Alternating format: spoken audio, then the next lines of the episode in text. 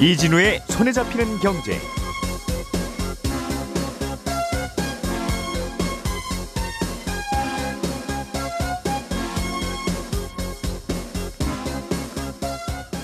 안녕하십니까, 이진우입니다. 카카오의 신임 대표로 내정됐던 유영준 카카오페이 대표가 자진 사퇴했습니다. 스톡옵션으로 받은 주식을 대량 매도해서 차익을 거둔 게 논란이 되자 결국 사퇴하게 된 건데, 이 논란은 어떻게 봐야 될지 오늘은 이 얘기 좀 먼저 해보겠고요. 에디슨 모터스가 쌍용차를 사실상 최종 인수하기로 확정됐습니다. 작년 시월에 인수 우선 협상 대상자로 선정된 뒤에 팔십여 일 만의 일입니다. 하지만 에디슨 모터스가 풀어야 할 과제도 만만치 않은데 어떤 것들이 남아있는지 이것도 살펴보겠습니다.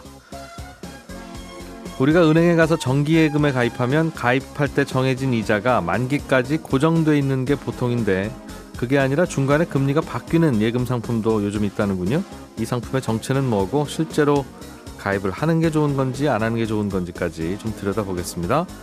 일월 십일일 화요일 손에 잡히는 경제, 광고 잠깐 듣고 시작하겠습니다. 우리가 알던 사실, 그 너머를 날카롭게 들여다봅니다. 평일 아침 일곱 시 오 분 김종배의 시선집중.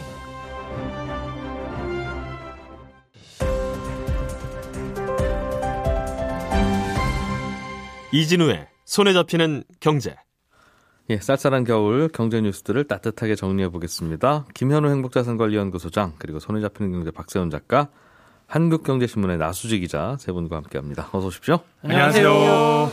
자, 오늘은 어, 이 얘기 먼저 좀 해보죠. 나수지 기자님, 오스템 임플란트 횡령 사건이 좀 내용이 업데이트된 것 같아요.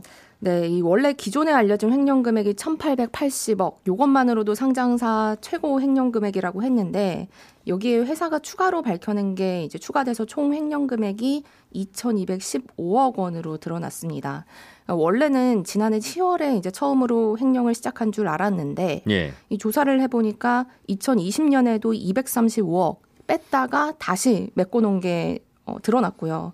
그리고 이후에 지난해 삼월에 백억 뺐다가 다시 넣어둔 게 또 밝혀져서요. 그래서 지금 현재 계좌에서 사라진 돈, 그러니까 회사 계좌에서 사라진 돈은 천팔백팔십억 원으로 똑같은데, 요 앞에 이제 두 차례 돈을 뺐던 게 추가가 돼서 네. 횡령 피해 금액이 총 이천이백십오억 원으로 늘어난 게 음. 확인이 됐습니다. 이게 통장 정리만 해봐도 아는 건데 이게 이제 확인됐어요? 네, 그러니까요. 뒤늦게 확인이 돼서 네. 참... 어, 더 규모가 커진 측면이 있고, 또 동진 캠, 동진 세미켐 주식도 알고 보니까 처음에 이거를 음. 천팔백팔십억을 다 빼서 주식을 넣은 게 아니라요. 예. 미수거래로 한 삼십 퍼센트 정도만 회사 돈으로 투자를 했다가 한, 사백억 정도 빼서 한 천 몇백억 어치를 샀다가 예, 떨어지니까 맞습니다. 메워놓지 않으면 반대매매 나가게 생겼으니까 메워넣느라고 회사 돈을 네, 뺀 맞습니다. 걸로 알려지고 있거든요. 네, 예. 맞습니다. 그래서 아직까지도 이렇게 뺀 돈, 한 천억 원 가까운 자금 행방 아직 드러나지 않았거든요. 금괴는 음. 일부 찾기는 했지만 예. 그래서 추가로 지금 경찰이 자금의 행방을 찾고 있는 중입니다. 그렇군요. 그리고 소식 하나만 더 업데이트 해드리면 예. 어제 아버지 집에서 금괴 이백오십여 개를 추가로 확보를 했습니다. 경찰이.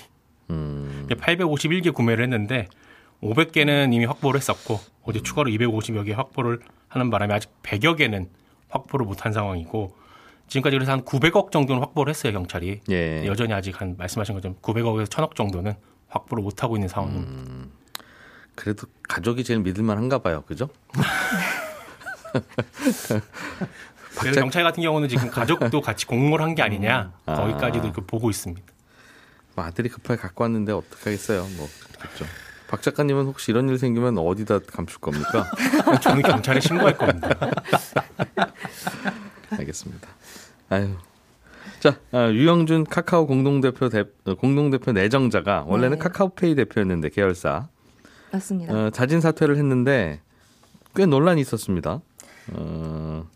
네, 이 류 대표가 지금 카카오페이 대표면서 이 카카오페이 주식을 대거 내다 팔아서 문제가 된 건데요. 예. 요거를 좀 순서대로 말씀드리면, 먼저 카카오페이가 상장을 한 게 이제 십일월 초입니다. 음. 그리고 나서 십일월 말에 이 카카오가 차기 대표를 내정을 하는데, 여기서 류용준 현 카카오페이 대표와 그리고 여민수, 여민수 카카오 대표를 카카오 공동대표로 선임하겠다.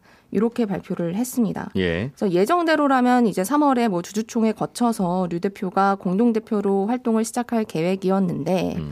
이 문제가 불거진 게 어, 지난달 그러니까 십이월이죠. 십일에 류 대표를 포함한 카카오페이 경영진 여덟 명이 카카오페이 주식을 팔았다. 이렇게 공시를 하면서부터입니다. 예. 류 대표는 이천십일 년부터 카카오에 합류를 해서 굉장히 초기 멤버죠. 그래서 카카오페이 스톡옵션을 어, 임원들 중에 가장 많이 가지고 있는데 음. 요 양이 칠십일만 이천삼십 주 그리고 행사가는 오천 원이에요. 예. 그러니까 이게 무슨 뜻이냐면 카카오페이 주식이 지금 얼마든 간에 음. 이분은 주당 오천 원만 내면 카카오 주식, 카카오페이 주식을 살 수 있는 권리입니다. 예. 그래서 카카오페이 상장 당시 기준으로만 해도 공모가를 기준으로만 해도 한 육백사십억 원어치 주식을 삼십오억 주면 살 수 있는 거. 예. 그러니까 한 육백오억 원어치 이익을 낼 수 있는 그 큰 규모의 스톡 옵션이었는데 음흠. 류 대표가 이걸 다 판 게 아니고요.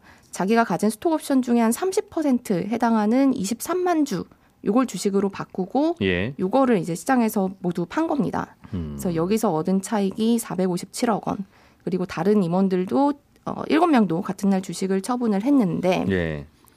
문제는 시장에서는 이 어, 임원들이 대표와 경영진들이 회사 상황에 대해서 가장 잘 알고 있을 텐데 음. 이 사람들이 주식을 판 거는 뭐 주가가 고점 신호 아니냐 네. 혹은 경영에 좀 자신이 없는 거 아니냐 이런 불안감들이 조금 시장에서 음. 생겨날 수밖에 없었고 네. 또 당시에 카카오페이가 상장한 지 한 한 달 정도 된 상황이었는데 이 상장 초기부터 이거 다른 금융계열사에 비해서 조금 비싸다 음. 뭐 이런 논란들이 있다 보니까 어, 주주들 입장에서는 이거 왜 판 거야 좀 이런 불만들이 있을 수밖에 없었고 또 이 와중에 어, 카카오페이 주가가 그래서 삼십 퍼센트 이상 어제까지 기점으로요. 삼십 퍼센트 음. 이상 떨어지다 보니 어, 고, 카카오, 고점 대비? 예. 네. 고점 대비 이렇게 떨어지다 보니 카카오 노조에서도 뭐 퇴진해라 이런 요구들이 음. 강했습니다. 그렇군요. 원래 상장을 하고 나면 대표이사 주식이나 혹은 대주주 주식은 한 육 개월 또는 뭐 길면 일 년 정도 네. 보호 예수로 묶여있는 경우들이 대, 일반적인데 그렇죠. 이렇게 스톡옵션으로 받게 되는 거는 그거와 무관하게 그냥 처분할 수 있나 봐요. 네, 맞습니다. 음. 이 스톡옵션은 상장 당시에 이제 주식은 아니기 때문에 이 예. 보호예수를 걸지는 않고요. 음. 그렇기 때문에 이렇게 상장한 다음에 한 달 뒤에 바로 팔 수 있었습니다. 주주들이 뭐 기분이 당연히 좋지는 않은 건 당연한데 네. 어, 회사 나는 잘 모르겠는데 제일 잘 아는 사람이 저 주식을 이, 지금 파니까 네. 마치 워렌 버핏이 파는 주식을 내가 사는 것 같은 그런 느낌 들지 않겠습니까? 그렇죠. 그러니까 불안한 거는 맞는데 음. 그렇다고 그러면 여기 경영진들은 그럼 주식을 언제 팔란 말이냐. 언제 팔아도 맞습니다. 어, 은퇴하고나 팔아라는 거라면 그렇게 묶어두든가. 그렇죠. 예. 또 스톡옵션은 사실 이 회사에 있을 때만 팔 수 있거든요.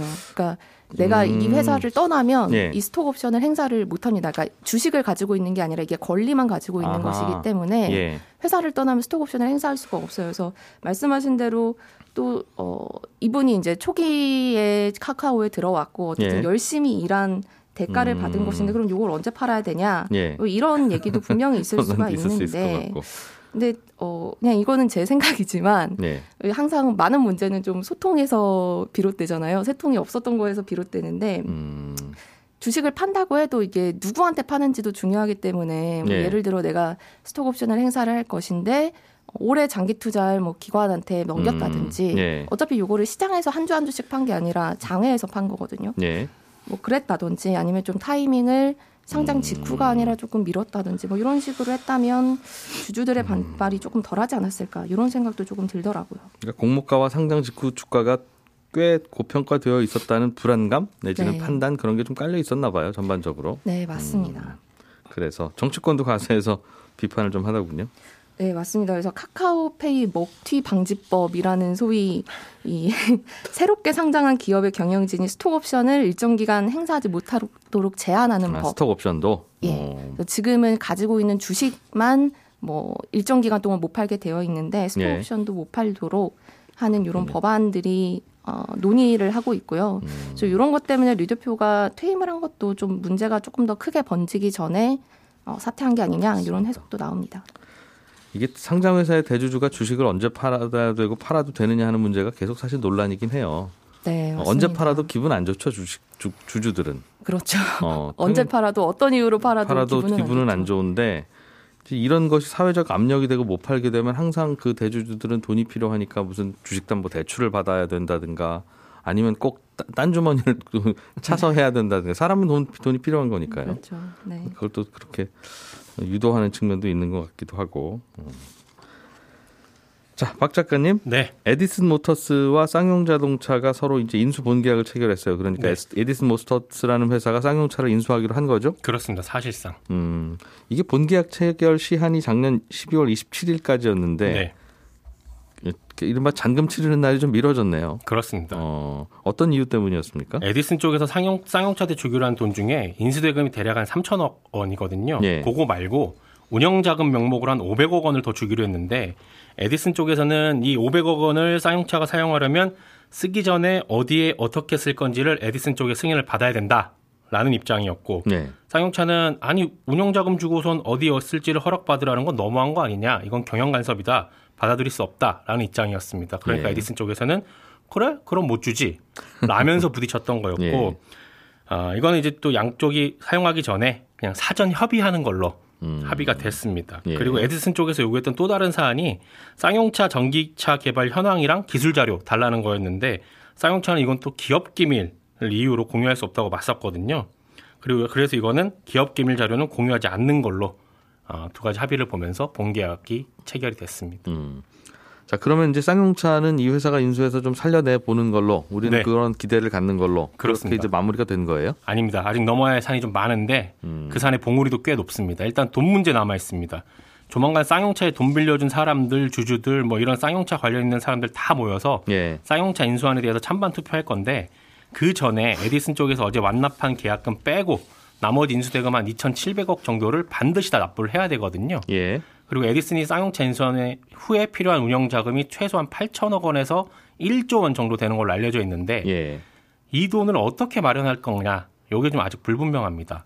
음. 에디슨 측에서 밝힌 계획으로는 인수 후에 유상증자를 해서 한 이천억 정도 마련하고 예. 칠천억 정도는 평택에 있는 쌍용차 공장 부지 담보로 대출을 받겠다는 건데 은행들 입장에서는 지금 굉장히 부정적이거든요. 음. 안 빌려줄 수도 있습니다. 그래서 이 운영자금을 어떻게 조달하느냐. 이게 아직 남아있는 아. 주요 포인트입니다. 이게 일단 그럼 지금까지 돈 빌려준 분들 못 받은 분들도 합의를 해서 네. 나는 이십억 빌려줬지만 십억만 받겠다. 네. 이렇게 다 합의를 해야 네. 그러면 저희가 그럼 이 회사 한번 인수해서 해보겠습니다가 되는 거지. 네. 아직도 어유 이거 다 갚아야 되면 저희는 못해요. 그렇습니다. 할 수도 있다는 거군요. 그렇습니다. 그래서 채권단 설득이 남아있거든요. 아. 그 쌍용차가 앞으로 삼월 일일까지 법원에 회생 계획안 제출해야 되는데 채권단의 한 삼분의 이 이상이 이 네. 계획안에 찬성을 해야 됩니다.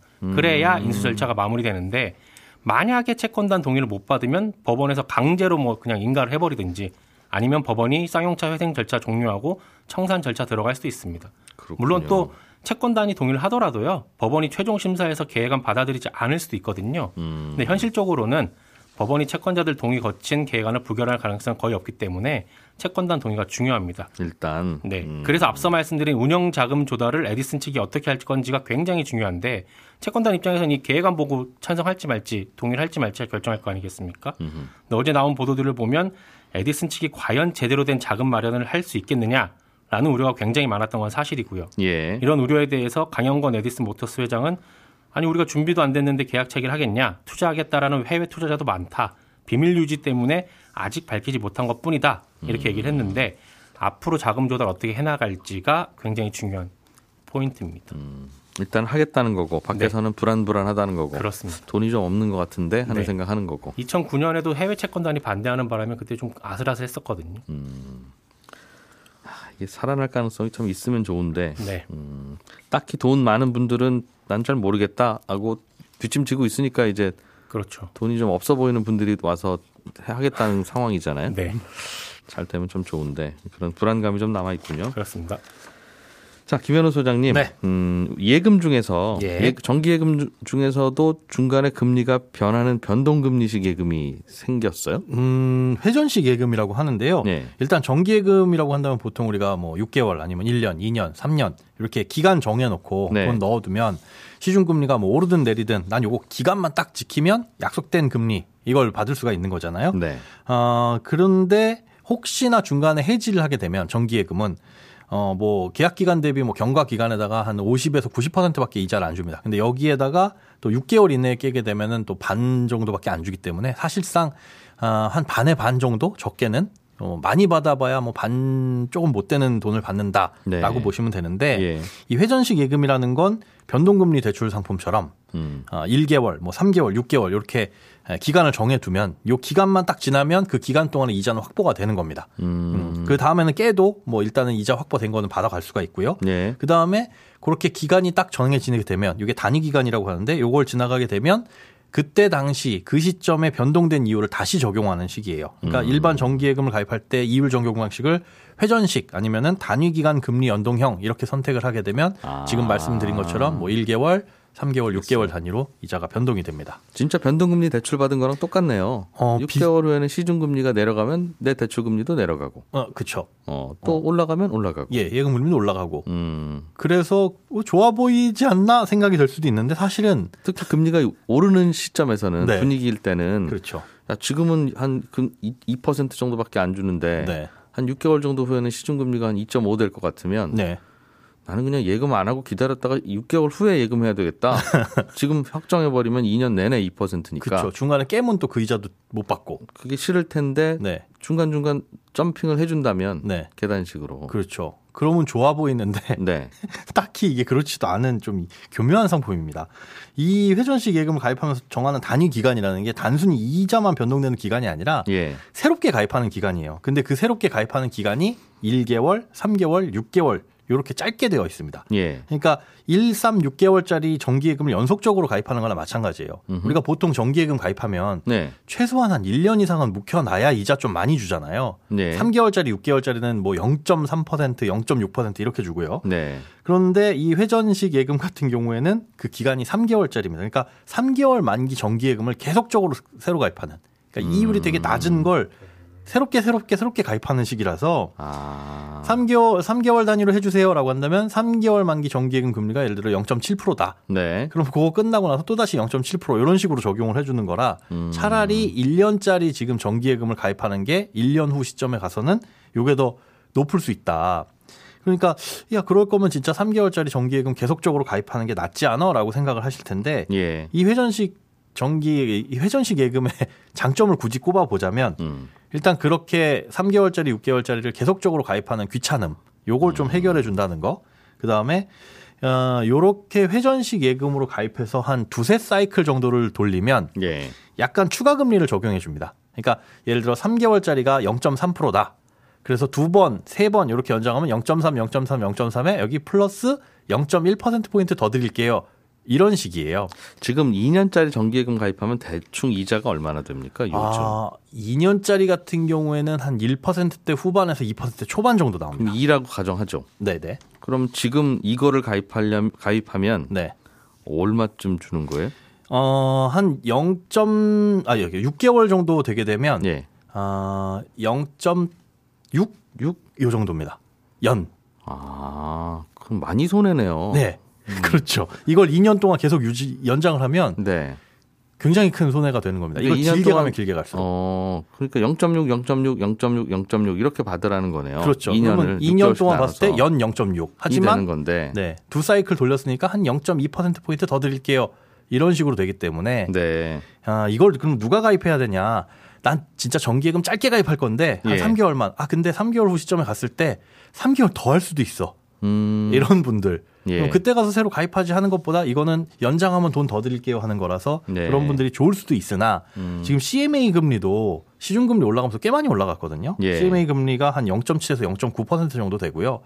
요즘에 또 저축은행이나 인터넷은행에서 나오는 파킹 통장이 일 퍼센트 후반에서 이 퍼센트까지 주는 게 있어가지고 음. 이런 회전식 정기예금보다는 차라리 이런 곳에 돈 넣어두고 필요할 때 수시로 꺼내 쓰시는 게 차라리 낫다. 지금은 더 유리한 음. 상황입니다.